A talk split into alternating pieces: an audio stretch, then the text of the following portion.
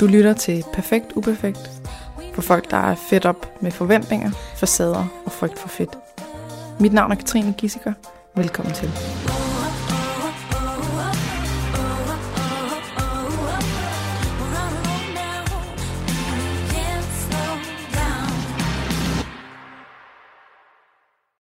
Velkommen til dig, Marie Rasmussen. Tak. Tak fordi du er kommet i dag Tak. og har kørt Fordi jeg vejen fra øh, Holbæk. Ads, Ods, Odsherred og Ads. Nej, det, den holder du der. Kan du lige uh, introducere dig selv og fortælle lidt om, hvem du er? Ja, det kan jeg godt. Øhm, Jeg hedder Marie. Sodemann Rasmussen, faktisk. Øhm, Jeg øh, har øh, to drenge. Jeg har Kasper på 5 og Lukas på 4. Og så er jeg gift med min mand Flemming. Vi har været sammen, siden vi var 15. Hold da. Ja. Øhm, så øh, så jeg har, vi har et godt, et godt makkerskab. Men øhm, jeg oplevede i min, øh, i min øh, i det at blive mor, at det var en øh, voldsom oplevelse. Øh, det var en, en stor transformation at stå i, også selvom at det var et, øh, Kasper den første var et øh, ønskebarn. Vi havde prøvet i tæt på et år, øhm, og jeg har også været igennem en spontan abort. Mm-hmm. Så at øh, stå med ham var noget, vi havde glædet os til, men det var stadigvæk fyldt med, Sådan var det der. Ja. men det var stadigvæk fyldt med enormt meget øh, overvældelse. Mm-hmm. Øh, jeg befandt mig lige pludselig et sted, hvor jeg ikke var i stand til at mærke mine egne behov. Øh, jeg kan huske, at jeg tænkte, hvad har jeg, hvad har jeg brug for, hvad har jeg lyst til lige nu, og jeg anede det slet ikke. Mm. Øh, Altså, det var efter, du fik ham? Efter, ja, Eller- efter, efter fødslen. Og så gik der faktisk heller ikke så lang tid, før vi kiggede på hinanden og tænkte, vi skal ikke bo her. Vi vil gerne flytte. Hvor boede der? Der boede vi øh, lidt længere ude for, for Asnes mellem Okay. Herstrup og Vig, hedder det. Øhm, så vi havde en 4 km til den nærmeste by. Så det der med altid at skulle have børn eller Mhm. barn ind i bilen og ud igen for at hente lidt mælk og sådan noget, det ville vi gerne ud af. Ja. Så vi ville rigtig gerne ind til Asnes og bo. Så vi satte huset til salg. Øhm, og samtidig så oven på den her spontane abort besluttede vi, at vi ville ikke bruge så lang tid på at, øhm, Og prøv igen. at prøve igen. Nej, så, øh, så vi øh, kastede os ud i og så se, hvad der skete. Og det gik ikke så lang tid. Øh, så jeg har 11 måneder mellem børnene. Så Så den- du tvillinger? Yes. Mm-hmm. Så den lille, han bliver 5, inden at den store bliver 6. Hold da kæft. Ja. Så, Ja. øh, så det var, det var rimelig tof stof. Og øh, den dag, jeg føder den lille øh, Lukas, der, øh, der, afle, der føder der klokken er øh, halv seks om morgenen. Mm-hmm. Og klokken kvart i to, der afleverer vi nøglerne til den nye køber. Samme dag, simpelthen? Yes. Eller det vil sige, min mand og min papfar var søde og købe Ja. ja. med den. Jeg blev hjemme med, Fair øh, med børn. Men, øhm, og min mor var også lige til at, at give en hjælpende hånd. Mm-hmm. Øhm, og man kan sige, den øhm, historie prægede resten af vores, en, en lang tid af vores tid. Øhm, vi flyttede i et øh, sommerhus, som var fyldt med skimmel med de her to små børn, så vi skyndte os at pakke sammen igen. Fandt et andet sted at være, mens vi fik bygget vores nye hus. Mhm. Øh, og vi glæder os helt vildt til at komme ind i det. Det var også svært at være væk fra alle vores ting. De var pakket ned i en container. Så at øhm, endelig at få det her hus og tænke, nu lander vi. Indtil vi fik kigget os om og tænkt, vi skal lave træterrasse og have og skur, og vi har ingenting. Vi har et hus og en kæmpe bunke jord og helt vildt meget grus. Mm-hmm. Og så gik vi i gang. Så rigtig mange øh, frugt, øh, hvad hedder det, middagsluer, de var jo små, så de så heldigvis middagsluer, de gik med at øh, bygge. Mm-hmm. Og om aftenen øh, byggede vi, når de sov og gået i seng. Så at kigge tilbage på det, kigger vi nogle gange på hinanden og tænker, vi ved slet ikke, hvordan vi er kommet igennem. Mm. Det har været, det har været helt vildt og virkelig tryk på. Og jeg tror ikke, jeg ville ønske for nogen, at de øh, pressede sig selv i den grad, som, Nej. som vi gjorde.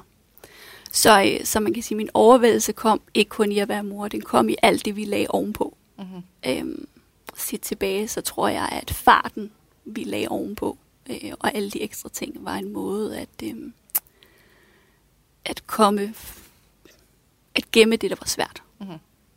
Så de bare knokle igennem. Ja, jo mere vi knoklede, jo mindre var vi fri for at mærke noget som helst. Det er Ja. ja. helt sikkert. Og så øh, skulle jeg tilbage på arbejde. Mhm. Og jeg har været hjemme i de her øh, to år, øh, som var gået op i husflytning, pakkeri og salg af hus og øhm, og kom tilbage til 37 timer.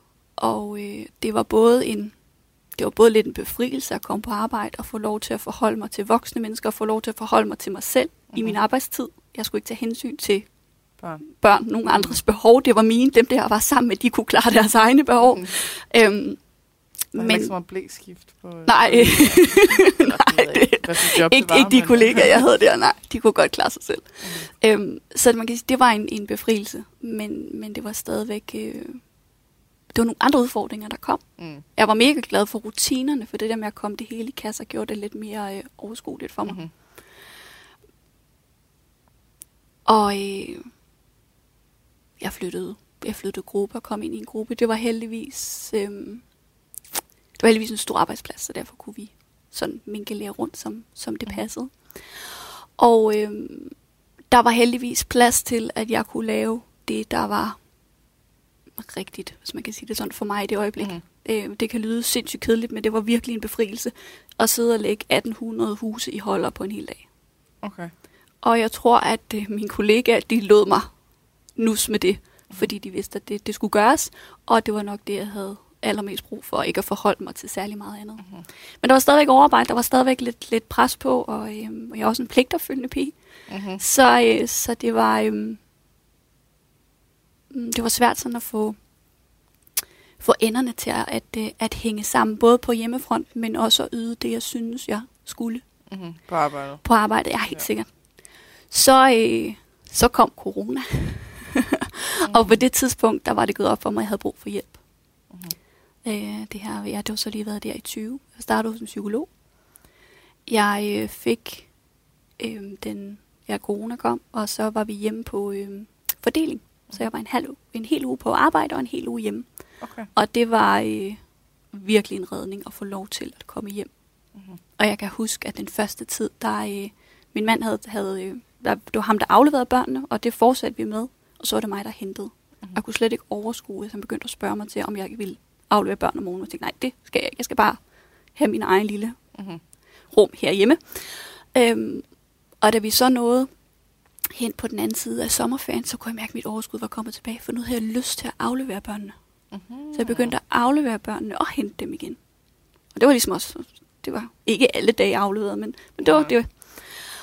Øhm, da vi så kom lidt længere, så oplevede jeg en dag, at jeg kom fra Holbæk. Klokken var, jeg havde været at ordne et eller andet, og klokken var halv to. Og havde det været få måneder forinden, så var jeg kørt hjem og havde ligget halvanden time på sofaen, eller halvanden time i min seng, eller hvad jeg nu havde brug for, inden jeg hentede børnene. Mhm.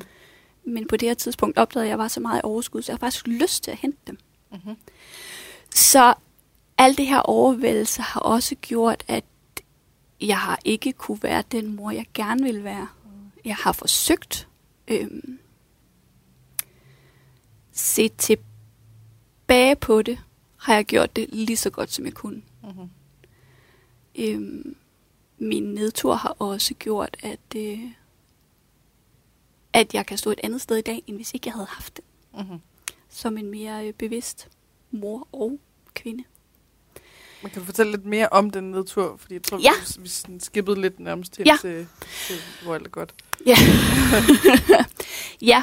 Mm, det, var, øhm, det var sådan en oplevelse af ikke at kunne, øhm, ikke at kunne mærke hverken mine egne behov eller mine egne følelser. Mhm. Når, øhm, når min mand fortalte, at øh, han elskede mig eller var smuk, så tog jeg det slet ikke ind. Ja. Altså, det var ligesom om, det, det jeg forstod det ikke. Øhm, eller også så ville jeg ikke tro på det. Og jeg var godt, der var noget inde i mig, jeg var godt klar over, at det var sådan, at det var.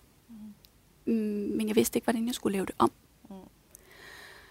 Øhm, og samtidig så havde jeg også en følelse af, at den omsorg og de følelser og den øh, glæde, øhm, alle de følelser, jeg gerne ville rumme andre mennesker med, Mhm. de var der heller ikke. Så det var sådan en gang øh, plørevand, der bare der blev hældt på mig, og det var også det, der flød ud af mig til andre mennesker. Øhm.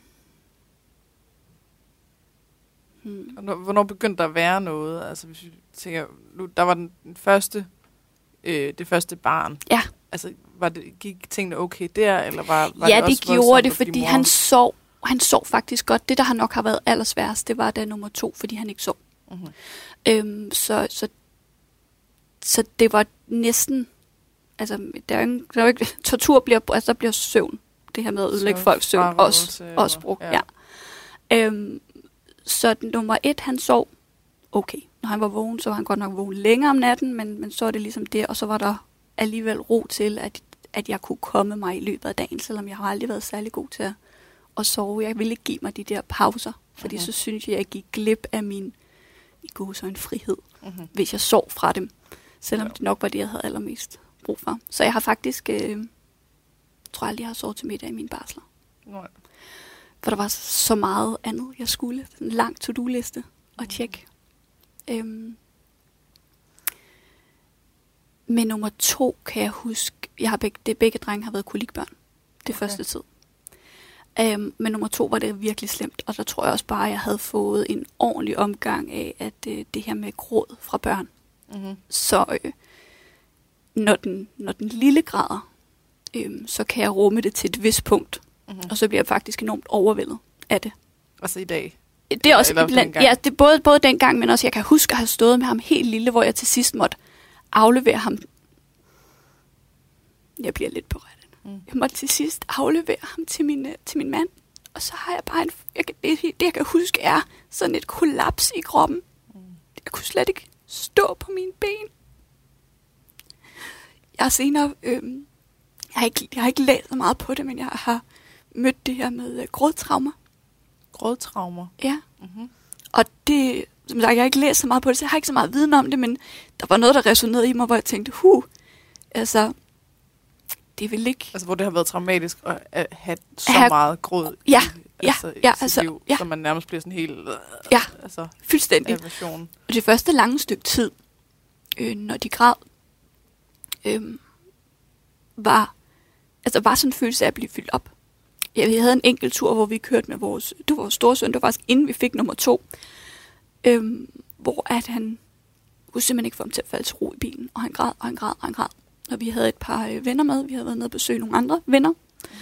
Så vi sad fire voksne og det her barn i bilen, som bare græd og græd. Og da vi havnede hjemme i vores øh, indkørsel, så tog min mand og veninde vores øh, søn og gik ind i huset.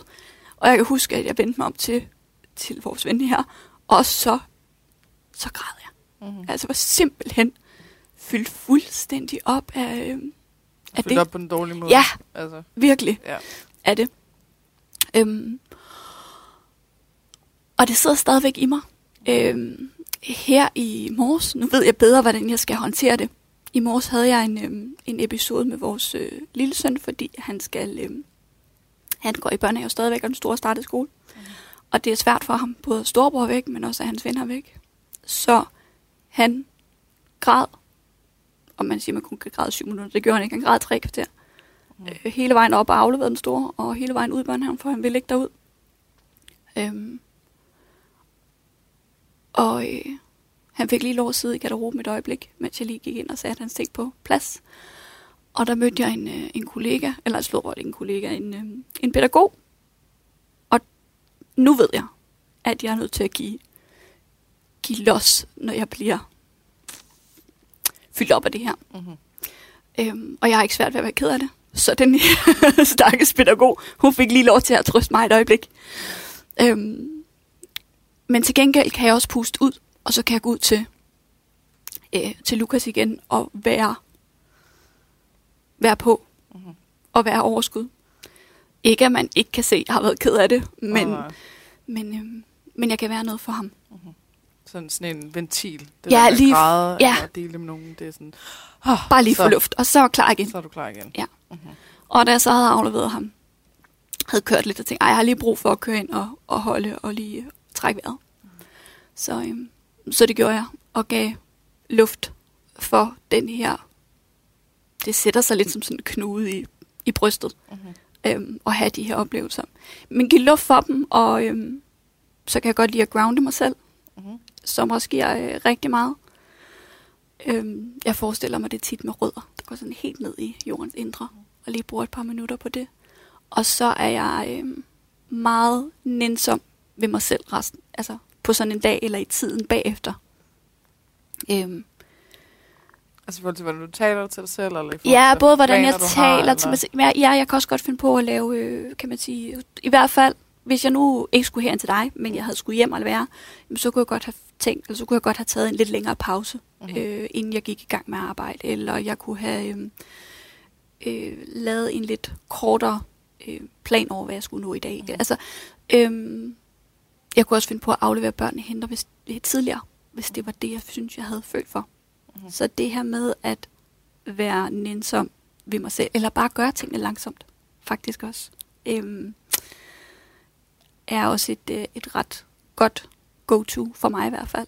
Øhm, og nyde at være lidt mere, lidt mere nærværende, end jeg ellers ville have været. Mm-hmm. Så, er jeg, så er jeg mest nænsom, ja. Så noget med at fjerne nogle forventninger til dig selv, Ja, og gøre ja, tingene langsommere, ja, droppe nogle ting eventuelt. Altså, øh, Men helt sikkert det der med at tage nogle forventninger af, mhm. det er, øh, det giver rigtig, rigtig meget i hvert fald, Mm. oven på sådan en omgang, fordi det tager meget, øh, øh, det tager enormt meget energi også, Mhm. at, at stå i, i de der følelsesladede situationer, og det gør det jo, uanset om det er sådan en morgentur, som vi havde i morges, eller om det er øh, en eftermiddagstur, så tager Mm. det bare meget energi. Og det, som, som jeg i hvert fald har lært mig selv det sidste stykke tid, det er det her med, hvad der egentlig fylder mig op.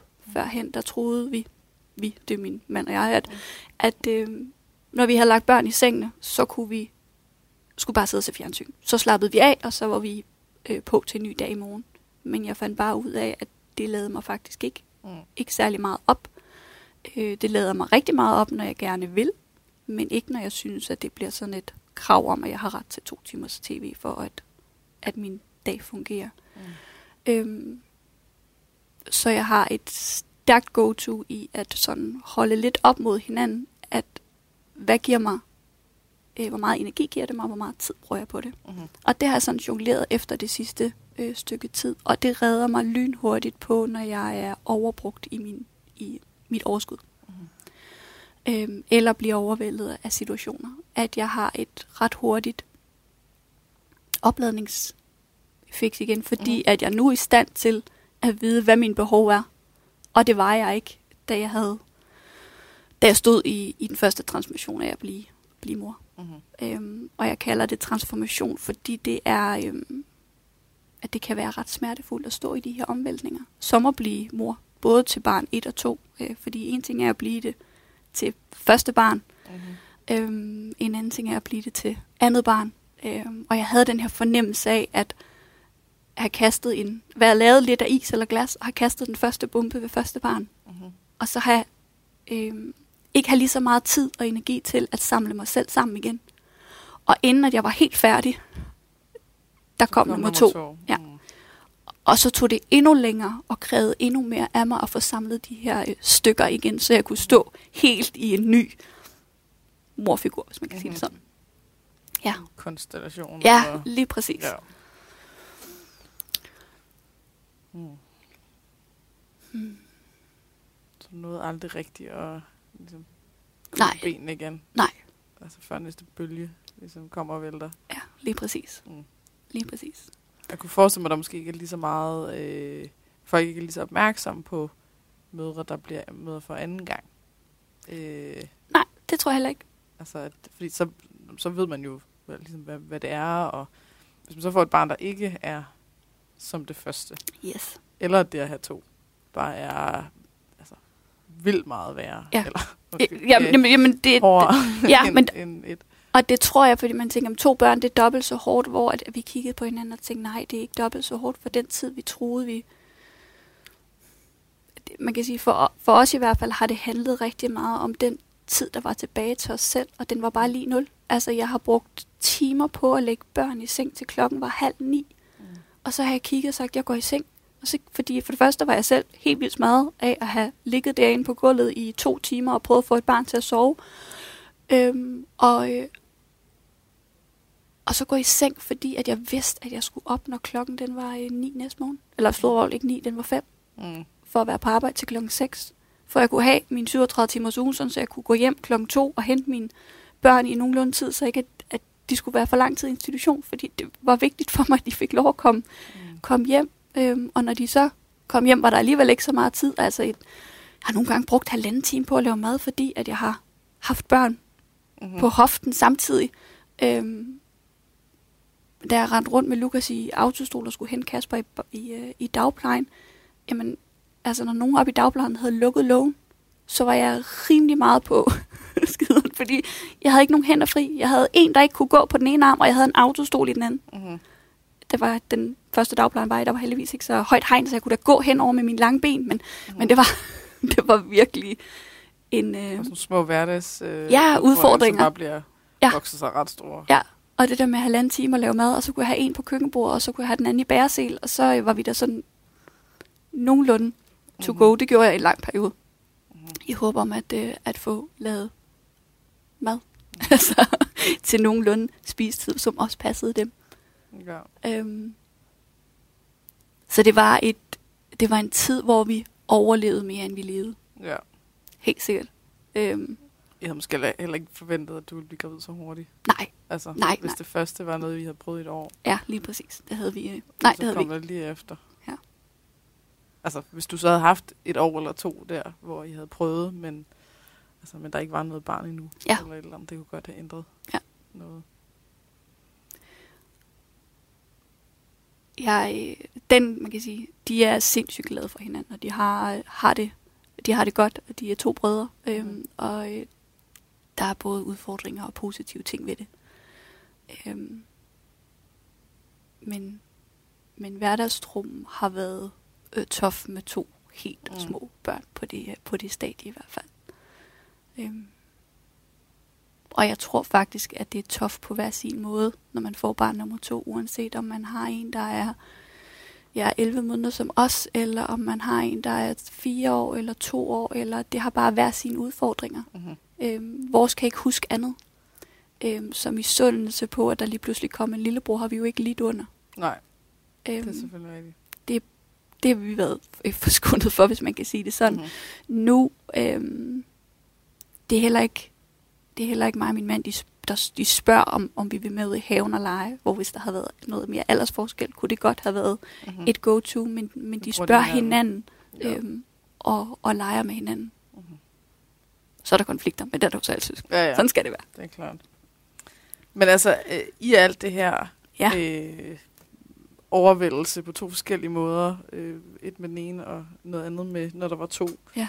Altså, hvornår begyndte du opdage, at det faktisk var for meget? Altså, Jamen det gjorde jeg i, jeg i februar lige der inden corona, Mhm. øhm, hvor at jeg øh, via vores sundhedsforsikring fik tilgang til en øh, psykolog. mm. Og det hjalp noget af vejen. Så øh, havde jeg mødt en kvinde, der var alternativ, og samtidig var hun øh, psykoterapeut. Mhm. Og hende havde jeg et rigtig, rigtig godt match med. Så, øh, ej, jeg lå ikke på knæ foran min, min mand, men, men og bad til ham om. Men, men, øh, men jeg sagde til ham, at hende kunne jeg sindssygt godt tænke mig at få et øh, forløb hos. Mhm. Så i mors dagsgave i 2020, der fik jeg fem gange hos hende her. Og, øh, Samtaler? Eller? Ja, ja samtaler, terapi. Ja. Øhm, det var faktisk meget sådan en terapiform, hvor hun ædede, både på kinderne og på armene, og jeg kan huske, at jeg elskede det. Altså at være blevet mor, og selvom jeg har en, en dejlig mand, men det der med, at der sad et andet menneske og, og æde mig, øhm, både på kinderne, og som hun siger, det er fordi, vi har øhm, noget i, i vores... Øh, vi udløser nogle endorfiner, når vi bliver ædet på armene. Der er nogle teknikker, hvor man simpelthen bevæger og ærer helt vildt hurtigt, og så udløser man det samme. Hun gjorde det mere langsomt og nænsomt, og det var bare lige det, som, som jeg havde brug for. Du kom simpelthen ind og blive nusset. Ja, det gjorde jeg faktisk, ja. Det har Og samtidig med, at det var noget, jamen, samtidig med, hun var det. dygtig til sin, sin psykoterapi, og, øh, og hun var også øh, rigtig dygtig. Hun var så også klaviant og healer, men de her mix af psykologen og det her, det gjorde bare helt vildt meget. Mhm.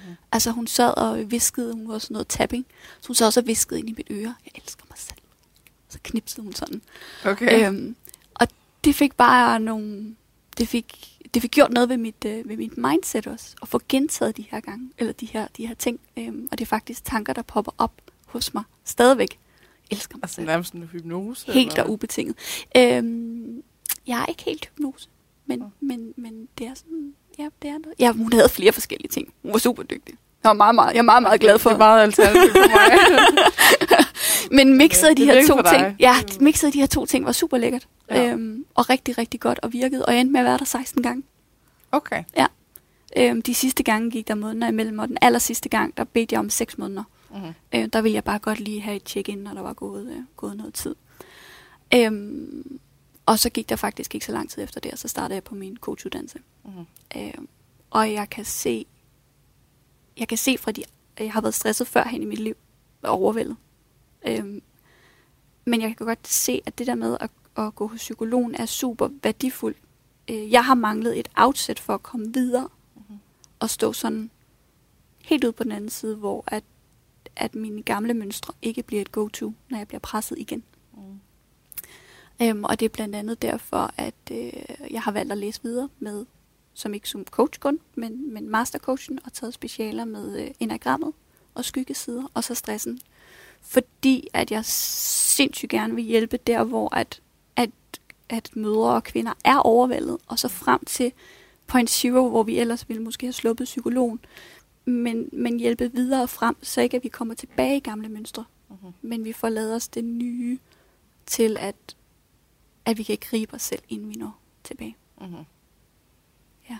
Og hvad, hvad for nogle, øh, altså, hvad for en slags mm, overvældelse eller øh, situationer, eller sådan, altså hvis vi tænker, sidder man derude og er overvældet og virkelig brug for at høre andre have det på samme måde, Mm. eller sådan, hvad er det så, hvad er det for nogle specifikke situationer, eller øh, specifikke klienter, eller øh, altså dem, som du brænder ekstra meget for? Jamen det er... Øh, Altså bare for at prøve at komme Ja. lidt mere ned Mm. i, Ja. fordi man kan godt snakke over, overordnet om Ja. det, men hvis man skal helt ned i der, hvor du fortæller for eksempel om, øh, at du sidder i bilen og med de her venner, og til sidst bare begynder at græde til den her ven, Ja. eller øh, pædagogen i morges, eller Ja. sådan. Altså jeg forestiller mig, at det, det, det er flere sådan nogle situationer, man så bedre vil kunne mærke, I hvert fald, okay, det er helt normalt, eller Ja. det, det er jeg i hvert fald ikke alene om, eller Ja. noget, sådan noget. altså jeg vil sindssygt gerne hjælpe dem, der har stået der, hvor jeg gjorde. Mm. Altså det her med at være en overvældet, overvældet mor. Både af transformationen, måske også det, som der er blevet lagt oveni. For jeg kan jo ikke sige, at det kun var det at blive mor. Øh, og, og i det skal der også siges, at det har aldrig, skal aldrig have noget med, med de andre at gøre. Det her handler om, hvordan at jeg håndterede situationen. Det handlede om, hvad jeg kom ind i mit liv også ovenpå øh, at have fået børn. For jeg kunne jo have, hvis jeg havde været bevidst om det, havde jeg jo gjort noget andet, som måske havde lettet tingene, men det var jeg ikke Mm. bevidst om. Øh, så jeg vil sindssygt gerne hjælpe de overvældede mødre i de ting, der er svært. Øhm, og hjælpe dem fra der, hvor at øh, kroppen er stresset, hvor, hvor sindet, øh, hvor tankerne, tankemøller, indre kritikere er rigtig hård, øhm, til at være mildere ved sig selv, Mhm. blidere, øhm, vide, hvad de har, hvad de har behov for, når der er behov for det, og også lære det her med at sætte grænser. Mm. Øhm, min egen oplevelse i at, at sætte grænser var, at, at når jeg selv gjorde det, så havde jeg heller ikke de samme konflikter, fordi jeg blev alligevel respekteret på en anden måde. Mhm. Øhm, så grænsesætning er helt sikkert også en, en del af, af processen, øh, og men også at lære, hvor ens egne grænser er. Mhm. Det vidste jeg da ikke. Øhm, Kan du give nogle konkrete eksempler på de her ting? Ja, det kan jeg godt. Nu vil vi se, om min mand han bliver sur på mig. Øhm, han, øh, han er revisor og arbejder rigtig meget, og det er rigtig dejligt. Øhm, og det har han gjort, ja, stort set altid. Det er dejligt, at han arbejder meget. Nej, det må han gerne. Det er hans job. Og det finder Okay. vi, en, det finder vi, en, en, vi, vi finder jo en balance i det. Okay. Øhm, han skal jo selvfølgelig passe på sig selv, øhm, men det er langt hen ad vejen hans ansvar at passe på sig. Øhm, han fik en skøn idé på et tidspunkt om, at han ville sindssygt gerne køre go-kart. Og jeg kan huske, at jeg kiggede på ham og tænkte, prøv at du kan, det kan du ikke. Du kan ikke både øh, arbejde og køre go-kart og spille badminton, og du, altså, så meget er du ikke hjemme i forvejen. Mm-hmm. Så, og så kan jeg huske den her fornemmelse af, at til sidst hjem til ham, kan du ikke forstå, at når du vælger dig til, så er jeg nødt til at vælge mig fra. Det det følte, at det var sådan, situationen var nødt til at være.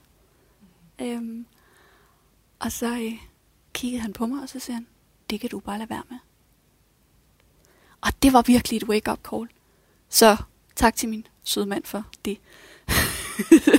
Jeg tror ikke, det er alle, der havde taget på på samme måde. Nej, men det var det, fordi at lige pludselig tænkte jeg, det har han jo et eller andet sted ret i. Og det gik op for mig i det sekund, at når jeg prioriterede øh, min egen energi og ressourcer og tid for den sags skyld, så havde det børnene, Flemming, måske huset, og så kom jeg. Mm. Så lige pludselig blev jeg opmærksom på, at det var ikke den rækkefølge, der var rigtig. Det skulle ikke være den rækkefølge. Mm. Jeg har ansvaret, eller vi har ansvaret for vores børn, så længe de er små. Alle sammen. Men jeg har kun et ansvar til min mand, ikke for min mand. Mm-hmm. Så lige pludselig rykkede jeg mig selv op på anden pladsen i, hvad der var, var vigtigt for mig.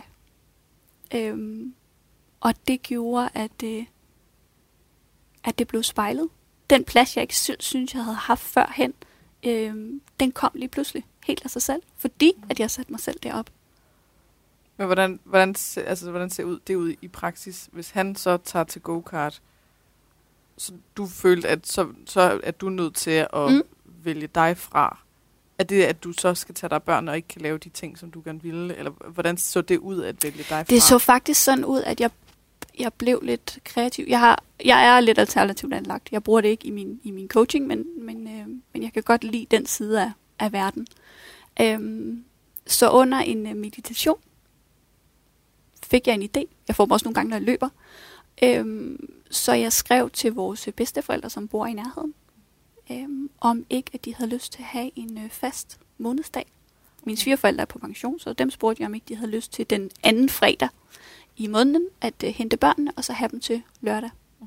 Øhm, middag eftermiddag. Og så kunne vi komme og spise aftensmad, eller det hente dem, de kunne hente dem torsdag, og så kunne vi komme fredag aften og spise aftensmad. Mm. Og så have det som sådan en fast ting. Og min mor, hun har tidlig fri om onsdagen, så hende spurgte jeg, om hun havde lyst til at hente onsdag. En onsdag, bare. Mm-hmm. Øhm, og det ville hun gerne. Så jeg havde haft rigtig svært ved også at give noget ansvar fra mig. Mm. Men det var en måde at skabe rum på. Øh, til mig også. Mm. Øhm, og det kan ikke lyde meget på en måned, at børnene bliver hentet to gange, men det gjorde alligevel en verden til forskel, fordi jeg vidste, at her havde jeg lidt ekstra tid til mig selv. Mm. Øhm, og mere, øh, mere ro på, og vi havde mere tid, også sammen som, som par. Mm. Øhm, og vidste, at den her torsdag aften, tror nok det var torsdag til fredag, at den var, øh, den var bare, det var vores. Vi havde ikke nogen børn, vi skulle putte. Vi kunne gøre det, vi havde lyst til. Og så blev der oven købet sørget for mad fredag. Vi skulle heller ikke hente børn og sådan noget. Øhm, og de fik, de får en, en dejlig relation til deres, øh, til deres bedsteforældre. Så i stedet for at synes, at jeg skulle klare hele verden selv, mm-hmm. så bad jeg faktisk om hjælp. Om hjælp. Ja. Altså det, nu forestiller jeg mig, hvordan at den... Jeg er jo lidt speciel, så jeg vil nu forestille mig, hvordan den gængse mm. mor, der står med to børn, og øh, en mand, der arbejder meget, og også går til badminton, som kommer hjem og siger, hey, jeg vil også gerne gå til go-kart. Øh, jeg kunne forestille mig, at man så man føler sig svigtet, fordi ja. at så, så er jeg nødt til at tage mig af børnene. Jeg kan ikke sige, okay, når du går til go-kart, så går jeg til pole dancing. Mm.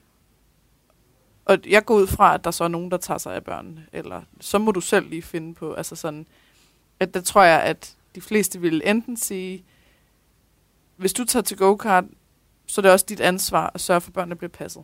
Det er også en mulighed. Det vil, altså, ja. det, det, det vil være en mere sådan en, måske en konstruktiv vej.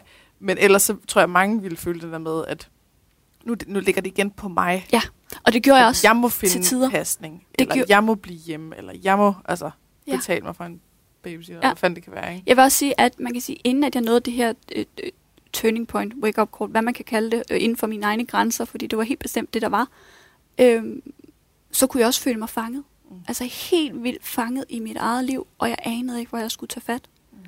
Øh, så det er min oplevelse er i hvert fald, at det er meget en, en proces. Mm. Øh, og skyggearbejdet kommer ind, måske i den her måde at håndtere det på også.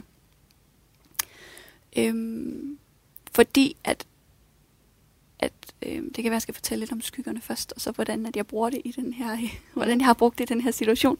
Øhm, skyggearbejde handler om, der er mørke og lyse skygger, og de mørke skygger er det, som uh, trigger os hos andre. Så i det her tilfælde, der fortæller min mand mig, at, øh, at han gerne vil køre go-kart. Mm-hmm. Og øh, det bliver jeg helt vildt rasende over, fordi det trigger mig. Og når jeg så tør, for det er vigtigt, at man tør gå ind og spørge sig selv, okay, hvad er det, der trigger mig lige præcis ved det her?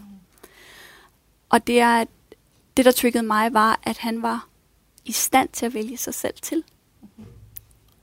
Og det synes jeg ikke, jeg kunne. Det kunne jeg ikke tillade mig. Mm. Øhm, så at blive bevidst om, at det var det, jeg egentlig blev vred over, gjorde, at der var ikke en grund til at blive uvenner over det. Øhm, og derfor blev det ikke en derfor blev det ikke en konflikt. Mm. Det blev bare et, øh, et wake-up call til, okay, men han gør noget, som jeg et eller andet sted gerne vil, øhm, og har brug for at, øh, at prioritere mig selv.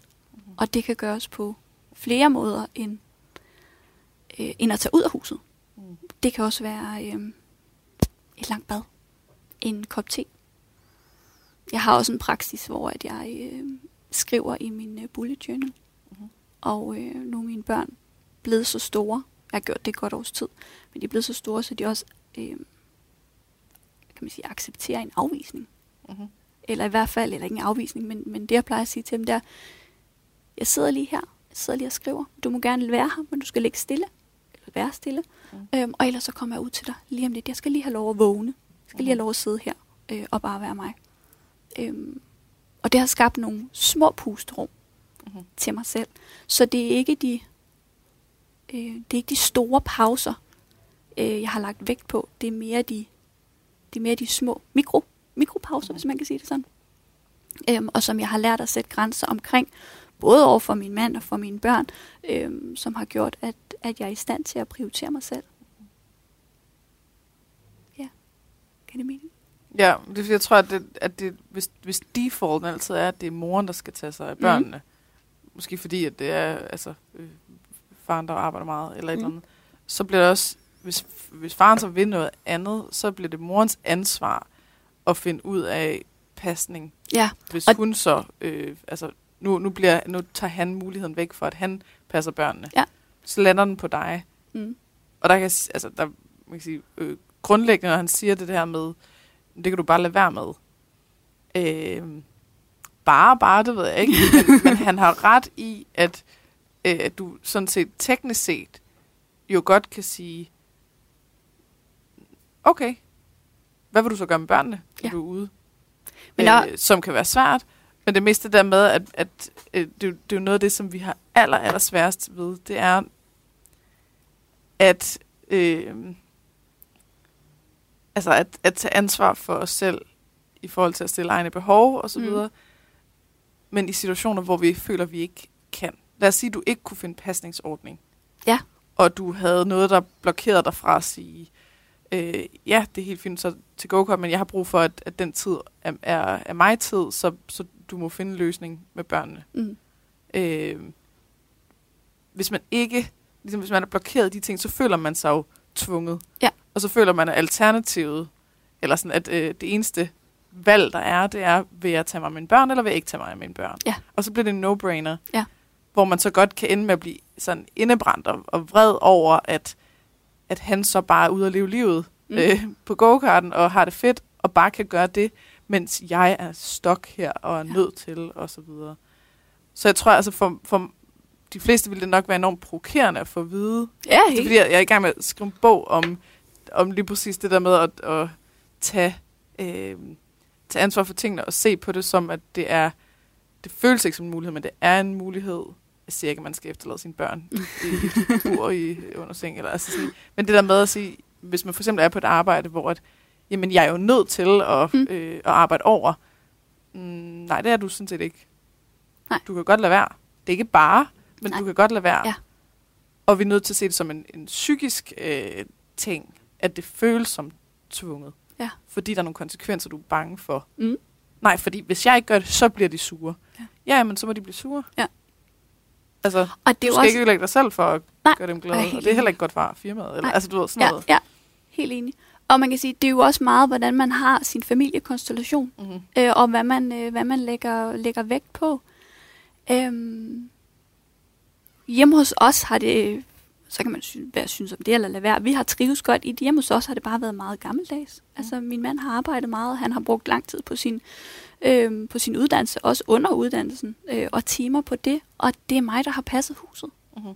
Han passer haven øh, og bilerne. Øhm, og det trives vi i. Så det er lige så vigtigt, synes jeg, også at finde ud af, hvordan trives vi som familie, og er vi enige om, hvordan det skal være? Mm-hmm. Øhm, man kan sige, jeg, kan, jeg, jeg har jo selv stået der, hvor jeg følte mig virkelig fanget i min egen situation, så jeg kan sagtens forstå frustrationerne, når man står i det. Mm. Øhm, mit bedste råd er det her med at få gjort nogle små ting. Mm. Øh, altså små skridt. At man starter med at tage sine sko på, inden du starter med at gå. Mm. Altså, øhm, og så, øhm, og så vide, hvad der er, hvad der egentlig er, hvad, hvad, der er vigtigt. Og hvis du tror, det er vigtigt, øh, at finde ud af, at det er det ikke, så gør noget andet. Altså, småjustering også. Jeg troede engang, at, jeg, at det var helt vildt hyggeligt og nærende og alt muligt for mig at sidde og strikke. Øhm, og jeg kan rigtig godt lide at strikke. Men jeg fandt bare ud af, at jeg havde brugt to timer på det, så synes jeg faktisk ikke, at jeg var nået noget. Jeg synes heller ikke rigtig, at jeg havde givet noget. Jeg synes faktisk heller ikke rigtig, at jeg havde slappet sådan helt af, fordi jeg havde både set fjernsyn strikket. Og, altså, det var bare ikke givende for mig. Så uanset hvor fedt jeg synes tanken om at have strikket den her trøje, den er, mm, så er jeg holdt op, fordi det giver mig ikke det, jeg gerne vil have Mm-hmm. ud af det. Øhm, Men så er selvfølgelig en grundlæggende øh, accept af, at det er mig, der har børnene. Det har jeg altid, i hvert fald hvis, hvis, haft Hvis en... han så ikke er her, øh, så er det ikke noget, der bliver taget fra mig. Så er det øh, bare som det er, og så finder jeg en løsning. Altså, det, men grundlæggende, så, så er den accept jo nødvendig. Ja, ja, Fordi det kan man ellers sige. ville andre føle, det var uretfærdigt. Ikke? Ja, jo, altså, jo. det er rigtigt. Der skal en, ac- en accept til, at det er... At det er den fordeling, Deling, man har. man har, det er ja. mig, der altid har Ja. børnene. Eller i hvert fald størstedelen, der er- stør, altid, ikke? men altså størstedelen af tiden. Øhm, og som sagt, det er jo sådan, vi har valgt Mm. at gøre det, og det kan nogen, nogen gøre det måske omvendt, og nogle er det, er det mere øh, 50-50. Øhm, jeg ved, at min mand øh, gerne vil være mere hjemme, øhm, og har fået øjnene op for det også, og det er dejligt. Øhm, men jeg synes også, det er vigtigt, at vi som, som voksne, jeg ved, at det er hans ansvar.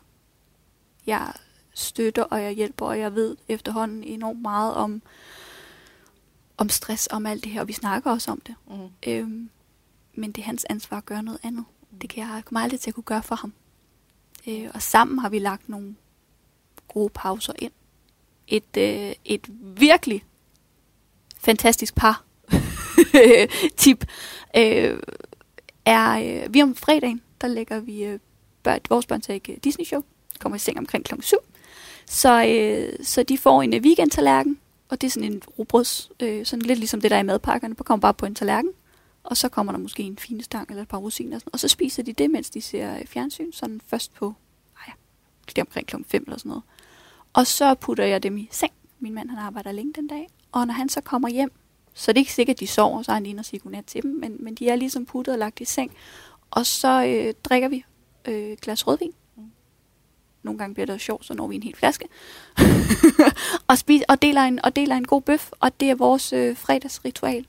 Og det er helt bevidst uden børn, fordi det giver os rum til at sidde og få talt om ugen og landet, og, øh, og været sammen. Mm. Øhm, tit når vi slet ikke hen og se fjernsyn eller, eller noget. Vi, vi ender med at sidde der og snakke helt i, i de her to-tre timer, og så går vi i seng, og så får man virkelig vendt meget og været sammen på en anden måde. Og det har i hvert fald været for os en super lækker måde at skabe rum på Mhm. til, til os. Ja. Og de elsker deres weekendtallerken. Altså kunne de få den hver dag, så ville de helst det. Så der er ikke nogen, der lider, lider Nej, last. Nej. og det er et fast er fredags, fredagsritual, og så øh, er vi klar til en. Så er vi også lavet op til en weekend. Ja. Så de der øh, små ting, der virker, de er i hverdagen, er, er rigtig vigtige. Og hvad det så er for den enkelte, Ja, det må man det er jo det, er jo det der er arbejdet i så at finde ud af, og måske prøve sig lidt frem. Ja. Altså, jeg kunne, jeg kunne virkelig godt tænke mig at hjælpe flere hen til, altså der, hvor, øh, hvor du kom hen, af at sige, okay, nå, men, så er det det her, der er situationen, og øh, hvordan kan jeg øh, stille mine behov, og Mm. øh, jeg har brug for det her, om der, jeg kan faktisk få nogle små pauser her, og Ja. øh, hov, jeg kan faktisk få dem passet her, og Mm. hey, jeg kan faktisk... Men jeg tror, det, for mig startede det med at finde ud af, hvad min behov egentlig var. Ja. Altså som det, som det første. Fordi at, altså, så er der ikke noget at spørge om hjælp til, eller for. Eller, altså, Mm-hmm. Øhm, det her med at vide og mærke, hvad er det egentlig, jeg har brug for som, som menneske og som den, jeg er. Ja, Øhm, og eksperimentere sig frem, hvis man ikke... ja, øh, og småjust. Jeg kalder det Altså, der er nogen, der virkelig ikke har the slightest clue. Uh, clue? Clue? Clue? Clue? Øh, altså, så, hvor man vidderligt er totalt blank. Mm. Mm. Siger, Ja. hvad gør dig glad? Mm. Hvad har du brug for? Hvad fylder dig op? Og bare sidder og pas, Ja. pas, pas, fisk. Aner Ja, ikke. nej. No, don't know. Og der, der kunne det måske være at vente om at sige, prøv ting af. Og så finder du ud af, okay, det der strikning, det virker ikke for mig. Eller, det virker skide godt for mig. Ja, Eller, lige præcis. det her med at sidde med en kop te, eller rødvin, eller altså Ja. whatever, at så finder man ud af det den Ja. vej. Et, øhm, en ting, jeg blev præsenteret for, det er så meget i forhold til mindset. Mm. Øhm, man, kan, man kan også bruge lidt på det her. Det er, at hvis man ikke ved, hvad man vil, kan det nogle gange være en god idé at spørge sig selv, hvad er det i hvert fald ikke, jeg vil. Ja, en udelukkelsesmetode. Ja, og, øh, og så ligesom få sat ord på det, og så er der, er der altid en kontrast af det, okay, så hvis ikke jeg vil det her, hvordan, hvad, kunne, hvad kunne det så være i stedet for? Mm. Øhm, det har i hvert fald også tit hjulpet mig, og det har været sådan noget, det er også derfor, jeg skriver i min i, altså bullet journal, fordi at jeg får rigtig meget ud af at, at vende tingene, og sådan har jeg også arbejdet enormt meget på at vende overbevisninger. Mm-hmm. Øhm, fordi mindset er en stor del af det. Altså øh, stress og overvældelse er noget, vi kan tænke os til. Når der står i den danske ordbog, at stress kommer af tids- og arbejdspres, så er det, er det i min verden mm. ikke rigtigt. Altså, Nej, det er det ikke min. Nej, altså øh, stress kommer, kan komme af tanker, øh, og jeg kan ikke sige, at jeg var øh, stresset eller udbrændt på grund af mit arbejde. Mm. Jeg var det af alle de tanker, jeg havde, øh, og, og, og den, øh, de pauser, jeg ikke fik. Mm-hmm. Øhm, altså, stress kommer af hormoner i kroppen, der ikke bliver neutraliseret. Mhm. Og det skal vi finde ud af, hvordan, at, at, altså, hvordan vi får neutraliseret det. Mm-hmm. Øhm, I hvert fald som en start. Ja. Altså jeg tænker, det, at der er meget, der handler om sådan altså, leveregler for, hvad man må og ikke må. Altså når du for eksempel fortæller om, øh, at du vil gerne hente dine børn tidligt, så de ikke er for Mm. længe i institution, Ja. Så går det højst sandsynligt direkte ind i den dårlige samvittighed hos dem, der henter sent. Ikke? Ja. Og så kan der være sådan, det kan, det, altså når man hører det, så kan man gå ind og lave en, altså eller bekræfte en regel, der Mhm. hedder, øh, man må aldrig være den sidste, der henter, eller Ja. man skal altid hente inden klokken, det og det, eller så tidligt som muligt. Og hvis nu man, det, man egentlig har brug for, for at kunne hænge sammen som mor, Mm. er halvanden times Ja. pause om eftermiddagen, inden der bliver hentet børn. Ja. Og man kommer hjem klokken 3, og så man først skal hente klokken 5, eller hvad det nu kan være. Hvis den tid, den giver dig nok til at kunne være der, altså Præcis. komme igennem aftenen uden at øh, råbe for meget, eller være for øh, ikke nærværende, eller Ja. øh, at stresse rundt. Og, og, altså sådan, Helt sikkert. hvis, hvis det er det, der gør en forskel, så er det jo det, der er det bedste for børnene. Ja. Altså, Og det, det kan bare hele tiden være sådan de der leveregler, der går ind og siger, at det må man jo ikke, og det kan man da ikke tillade sig. Og det, altså man må ikke øh, Og- vælge de her, eller vælge det her fra, eller Nej, dem har jeg dem helt jeg nok sikkert, der også skal... og dem har jeg helt sikkert også lidt under. Mm-hmm. Øhm, og gamle overbevisninger omkring, hvordan at det, at det bør være. Øhm, og det her med, at... Øhm, hvad jeg vil sige... Jo, om, øh, jeg mødte jo ind på det her arbejde tidligt. Øhm, jeg havde 37 timer, og jeg kan huske, at jeg både var pissestolt af at have 37 timer, og være mor samtidig, øhm, og, og virkelig have det her drive og knokle for at overleve. Øhm, og der var enormt meget øhm, identitet for mig i også at være en knokler og blive anerkendt for at være en knokler. Jeg tror ikke, at dem fra min familie, der hører det her, eller dem, der har læst mine opslag, det er ikke alle, der har vidst, hvor, hvor svært det har været. Mm. Fordi det fik de slet ikke lov at se. Øhm, når jeg mødte på arbejde klokken 6 og gik hjem her, når klokken var halv tre, tre, tror jeg alligevel, den var de fleste dage. Øhm, det var fordi, så kunne jeg gå klokken 12 om fredagen. Mhm. Men jeg hentede først mine børn, når klokken den var tre. Mhm. Fordi så havde jeg det her tidsrum. Og det første lange tid, der brugte jeg det på at se serier på Netflix. Øhm, senere blev jeg klar over, at det ikke var det, der var givende, som vi også talte om tidligere. Øhm, og fandt på noget, fandt på noget andet. Øhm,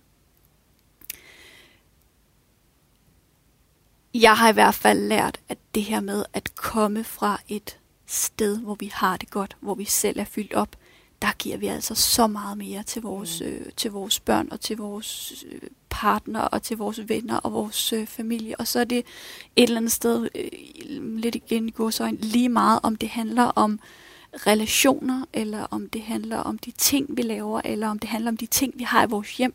Mm. Øhm, men det der med at gøre noget og omgive os med noget, som giver os noget, i stedet for at dræne os, og være bevidst om, om det, øhm, så kan man godt få vendt en del af det i hvert fald. Mm-hmm. Og så er mindset også en stor del af, af, af arbejdet, altså overbe, arbejde med overbevisninger og, øh, og tankegang.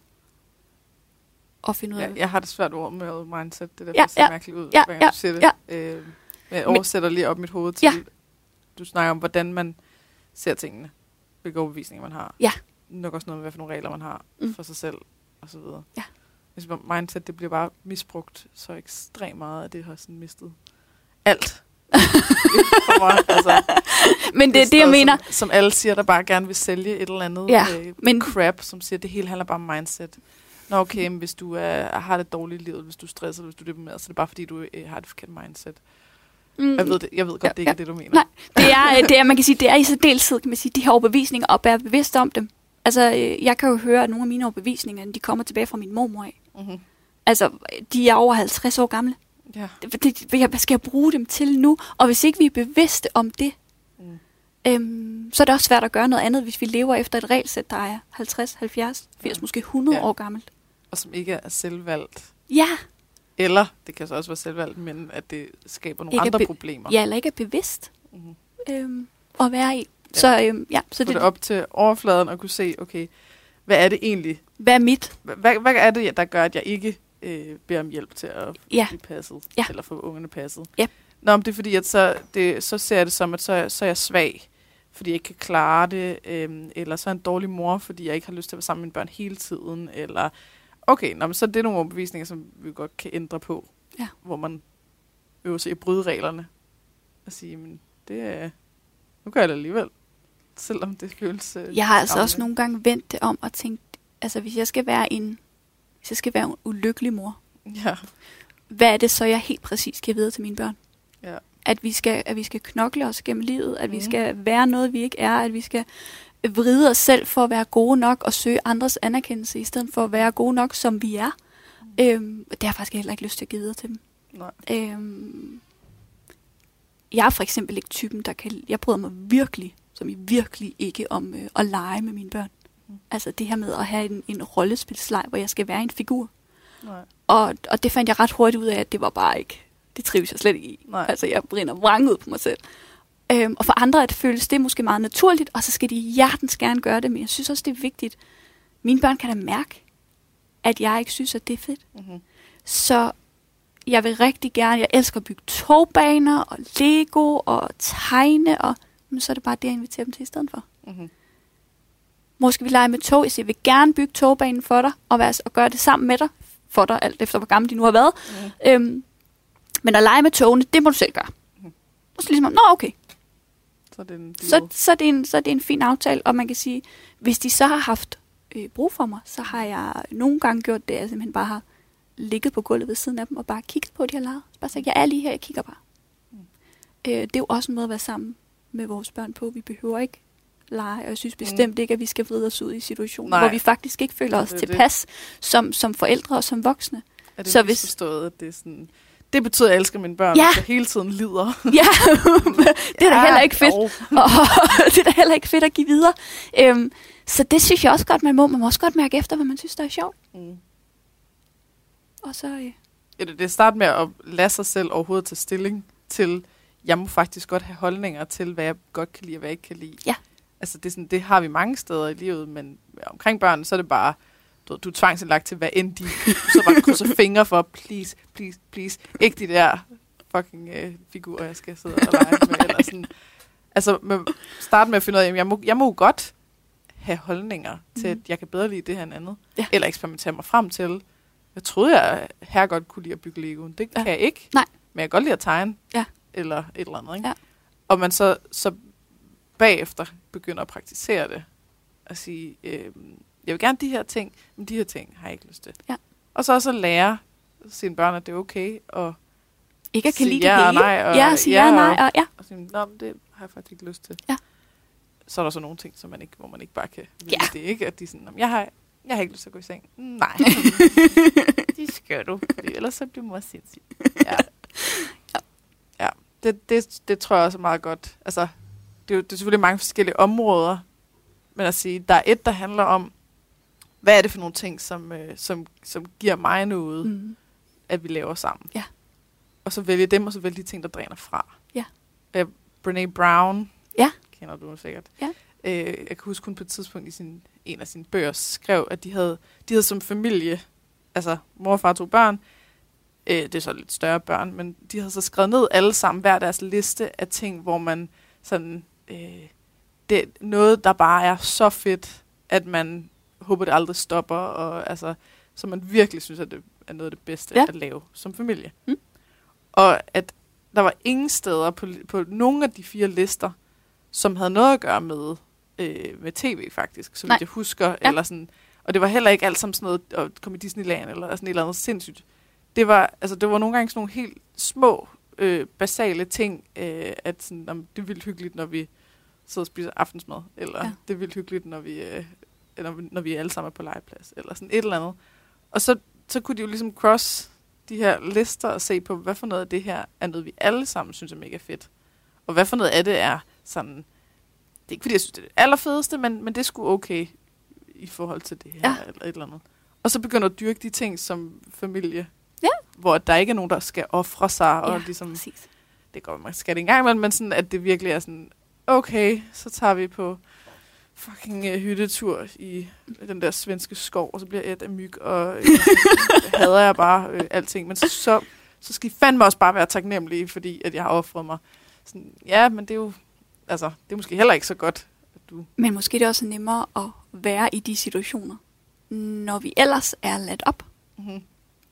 Ligesådan som at det er nemmere at, at øh, håndtere de her øh, følelses... Jeg har nogle meget følsomme drenge, det kommer virkelig i voldsomme stød, ikke også? Og virkelig, øh, der er virkelig, virkelig tryk på. Øhm, men jeg kan helt klart bedre være i det, når jeg selv er fyldt op. Ja. Så den, den, den respons, de får for mig, er jo også en helt anden værdi. Mm-hmm. Øhm, ikke fordi det er perfekt hver gang, det er det ikke. Men, men det skal vi heller ikke være. Jeg synes også, det er vigtigt, at vi husker på som forældre, at, at jeg tror ikke, det er, for det første tror jeg ikke, det er meningen, vi skal være perfekte. Mm. Og vi gør det alle sammen så godt, vi kan. Altså, jeg har også nogle... Øh, vi har, og vi har alle sammen hver vores historie med os. Øhm, og vi har alle sammen gjort det.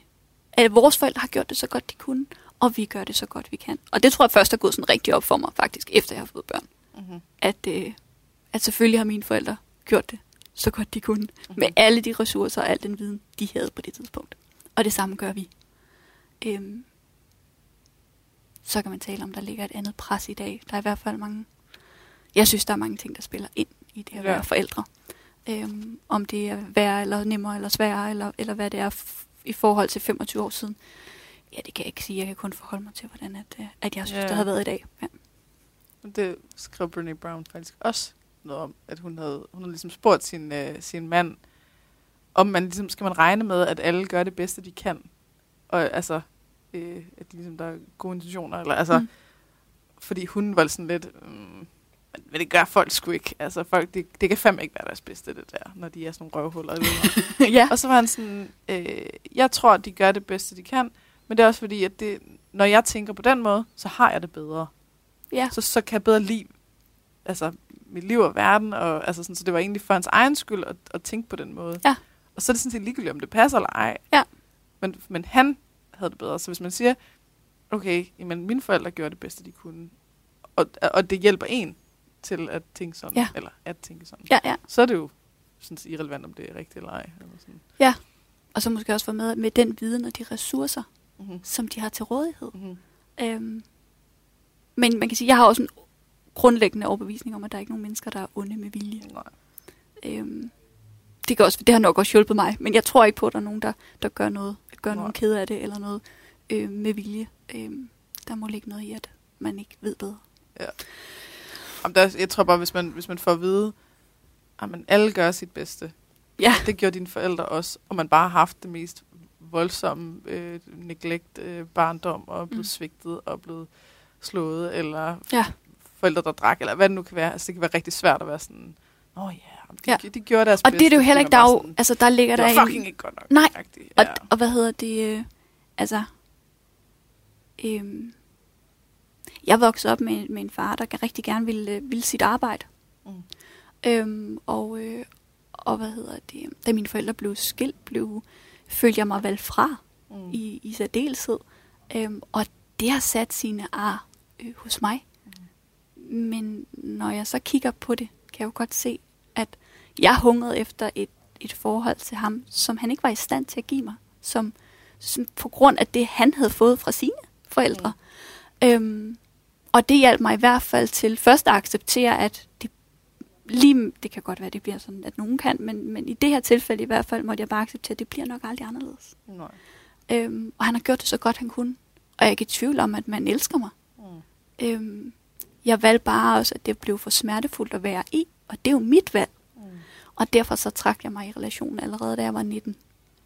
Øhm, og det var som udgangspunkt til at starte med for at passe på mig selv. Og bagefter er der fuldt masser af accept og tilgivelse. Og jeg kan godt forstå, hvis man har været nogle rigtig grimme ting igennem, at accept og tilgivelse ligger rigtig langt væk. Mm. Øhm, Det skal man huske, det er noget, man gør for sig selv. ja, fordi, ja, lige understrege præcis. Det. Det Ja. ikke for at sige, det var fint nok, det du gjorde. Nej. Nej. Det gør ikke noget, at du øh, arbejder hele tiden og valgte mig fra. Men det er for at sige, jeg vil ikke bære rundt på det. Ja, det er, ja, præcis. Du har ikke set ham siden, eller? Jo, nogle enkelte gange. Øh, vi har haft noget begravelse i familien, og øh, jeg har faktisk også været, kan man sige, i nærheden i en sommerferie, hvor at, at, øh, at jeg mødte ham. Øhm, ja, Men I har ikke en relation? Sådan. Nej. nej. Jeg vil, jeg vil aldrig afvise ham, hvis han stod i min dør en dag og bankede på og spurgte, om han få en kop kaffe. Så vil jeg ikke smide ham væk og sige, nej, det kan du ikke. Altså, så måtte han hjertens gerne komme og få en kop kaffe. Øh, men at opbygge en, en ny far-datter-relation til ham, det, det har jeg slet ikke, det har slet ikke lyst til. Nej. Øhm, og faktisk heller ikke brug for længere. Nej. Øhm, men det, har, det, det tager lang tid at hele og komme ovenpå og, øhm, og forstå, hvad det var, der skete. Øhm, og også, hvad min rolle i det var. Mm-hmm. Øhm, og der øh, var enagrammets undervisning en kæmpe, kæmpe gave. Øhm, enagrammet er i vores er ni personlighedstyper, psykologiske personlighedstyper. Øhm, og, øh, og de bliver formet i vores øh, barndom frem til omkring syv år. Og det er det, vi ikke enten hører vores forældre sige, eller det, vi er døve for at høre, hvis man kan sige, Mm. der bestemmer vores øh, type. Og jeg er en helt klar type 2, som, øh, som har den her med at være, at min største frygt er at være uønsket eller uelsket. Mm-hmm. Og øh, det gør, at, øh, at min type, i hvert fald alle typer, har gode og dårlige sider. Og der er ikke nogen type, der er rigtigt eller forkert. Mm. Man kan godt have lidt modstand på nogle af dem, og tænke, sådan det vil jeg bare ikke være. Jeg mødte en, der sagde, hun, vil, altså, hun var glad for, at hun i hvert fald ikke var toer. Så siger, det er jeg, og jeg synes, at det er helt fint. Mm-hmm. Øhm, det smukke ved de her typer er også, at der ikke, for det første er der ikke nogen, der er rigtig og forkert. At det er en accept af, at vi alle sammen har godt og ondt. Øh, eller har vores pæne sider og vores knap så flatterende sider. Mm-hmm. Øhm, men hvis man tog en type ud, så ville vores verden ikke se ud, som den gjorde i dag. Og det synes jeg er, øh, er en smuk måde at se det på. Altså, der er brug for alle typer. Der er brug for alle typer for, at vores samfund det fungerer. Øh, vi har nogen med, med en masse dybde i, i deres øh, følelser. Vi har nogen med en masse dybde i deres, øh, i deres øh, hoved, i deres øh, viden, øh, begærlighed, øh, som gør, at, at vi har fået nogle, nogle ting i dag, som vi ellers ikke ville have haft. Jeg er to, og det hedder hjælperen. Jeg er sådan en, der hjælper alle mulige mennesker. Mhm. Øh, og de er også vigtige. Og der er også nogen, der er mere... Øh, hvad hedder det? Øh, mere mailende i deres måde at være på, og de er også vigtige. Vi har nogen, der er meget regelret. Vi har nogen, der tager enormt meget ansvar øh, og får ting til at ske. Mm. Øh, øh, har nogen, der er mere tempofyldte, iværksættere. Altså, eller iværksættere, kalder man sådan den ene. Ikke fordi alle iværksættere lige er træer, men, men, øh, men de har sådan et øh, drive til bare at gå i gang med ting. Der er noget tempo og noget fart. Jeg ved, hvad jeg er, så fordi Ja. jeg er, altså, jeg er den der, jeg får ekstremt mange idéer. Mm. Altså så meget, det, det er faktisk er et problem for mig. Ja. fordi jeg ikke kan sove natten, ikke? Øh, jeg er virkelig, har, jeg, er- jeg er virkelig en i gang sætter. Ja. Jeg er ikke lige frem sådan en afslutter, eller Nej. du ved, øh, Og hvis du skulle læse en bog, hvordan læser du så? jeg, jeg læser ikke Nej. overhovedet. Det kan jeg slet ikke. Hvad jeg så? Og sådan den lidt utålmodige type? Mm, øh, ja, det kan man måske godt sige. Jeg, jeg, øh, jeg har meget svært ved øh, at gerne vil have noget, jeg ikke kan få. Så derfor vil jeg bare ikke have det. Okay. Øh, jeg har sådan, jeg kan for eksempel ikke savne. Nej. Øh, enten så lukker jeg bare af, eller altså sådan, fordi det, jeg, kan ikke, jeg kan ikke holde ud og vil, gerne vil have, at nogen er der, som ikke er der. Nej. Øhm, jeg er, jeg er utålmodig med nogle ting. Ja. Og andre ting, der har jeg, altså, jeg er meget tålmodig over for mig selv. Fordi der er sådan, jeg er overhovedet ikke, altså, øh, jeg, jeg har ingen indre kritiker længere. Altså, Mm. der er ikke noget som helst. Jeg er virkelig bare min bedste ven, og Ja. jeg bare, altså, sådan, øh, har prøvet det andet. Det virker sgu ikke så godt for mig. Det andet virker bedre. Ja. Øh, Kender godt. ja, så det ved jeg ikke. Er jeg sådan træer måske? Jeg ved, det- hedder så faktisk, at man må ikke fortælle andre, hvad de er. Man Okay. relaterer sig til sin type. Nå. Øh, så man er nødt til at få kendskab til alle typerne for at, at Åh. finde ja, Det må da bare nogle svar, for at finde et, uh, finde et match. Um, og det synes jeg et eller andet sted også er rigtig, rigtig fint. Der er Mhm. nogen, der bruger øh, rigtig lang tid på at acceptere deres type. Øh, jeg havde en underviser, der fortalte, at øh, han havde været to et halvt år om at acceptere at være nier. Okay. Øhm, det ville han bare ikke være. Det synes han bare ikke passede til ham, nej. Det, det, det var så ikke mig. det ved med ligesom at poppe op. Sådan en. I hvert fald så Ah, har crap. han, øh, ja, har han godt kunne, godt kunne se det. Okay. Øhm, Det må jeg lige sætte mig ind i på et tidspunkt. ja, så skal jeg sige til, jeg håber på, jeg håber på et tidspunkt, jeg kan lave et eller andet, der sådan gør det mm, lidt mere simpelt at finde Ja. ud af det. Eller i hvert fald Så At- man ikke behøver sådan en mega lang for, uddannelse. Eller og forklaring på, hvad, eller- hvad det er. Eller i hvert fald sådan bare have en indikation af det. Ikke? Men ellers så i mit arbejde er det det her med, at der er også udviklingsveje for, for de forskellige typer. Ja. Øhm, sådan en som mig, jeg skal lytte, fordi at jeg er så meget over i andres behov, Mm-hmm. at er min udviklingsvej ned til den kalder den 4, så jeg skal lytte mere til mig selv og mine egne behov. Og det giver også meget god mening i den rejse, jeg har haft, at det har handlet enormt meget om at lytte til mig selv. Mm-hmm. Øhm, det kan det også gøre for alle andre mennesker, men, men det er bare min særlige udviklingsvej som tor. Øhm, så jeg kan godt have en idé om hos mine klienter, hvad de er for en type, og så øh, med fordel skubbe dem lidt i den retning, Mm-hmm. øh, for at få et output, øh, et godt output, fordi det passer til deres type, som så o- oven i købet kun er en gissning, hvis ikke at det er en dialog, vi har Ja. om, hvilken type de er. Øh, men jeg synes, det er et smukt værktøj, fordi at det hjælper til at acceptere os selv på godt og ondt. Mm-hmm.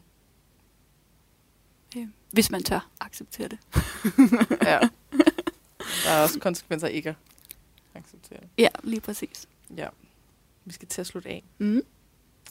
Øhm, har du noget her til sidst, som øh, er vigtigt at få sagt? Mm. Jeg vil egentlig rigtig gerne lige lidt mere ind over skyggesiderne. Mm. Fordi at, øh, at det er et enormt øh, stærkt værktøj at gå ud i verden med. Mhm. Øhm, var lige kort ind på det. De mørke skygger er de her sider hos andre, som trigger os helt vildt. Og øh, det kommer af, at vi har fået at vide engang, eller som børn lært, at, øh, at det er øh, skamfuldt. Skygger opstår tit i, øh, i skam. Øhm, og når vi så øh, opdager dem, så popper de op som sådan nogle badebolde, og det er derfor, vi, vi trigger på dem, og vi reagerer på dem. Øhm, men skyggeteorien siger, at hvis du kan se det, så ejer du det selv. Mm-hmm. Og det kan være rigtig svært i forhold til, hvis det er noget, som man bare ikke synes er fedt.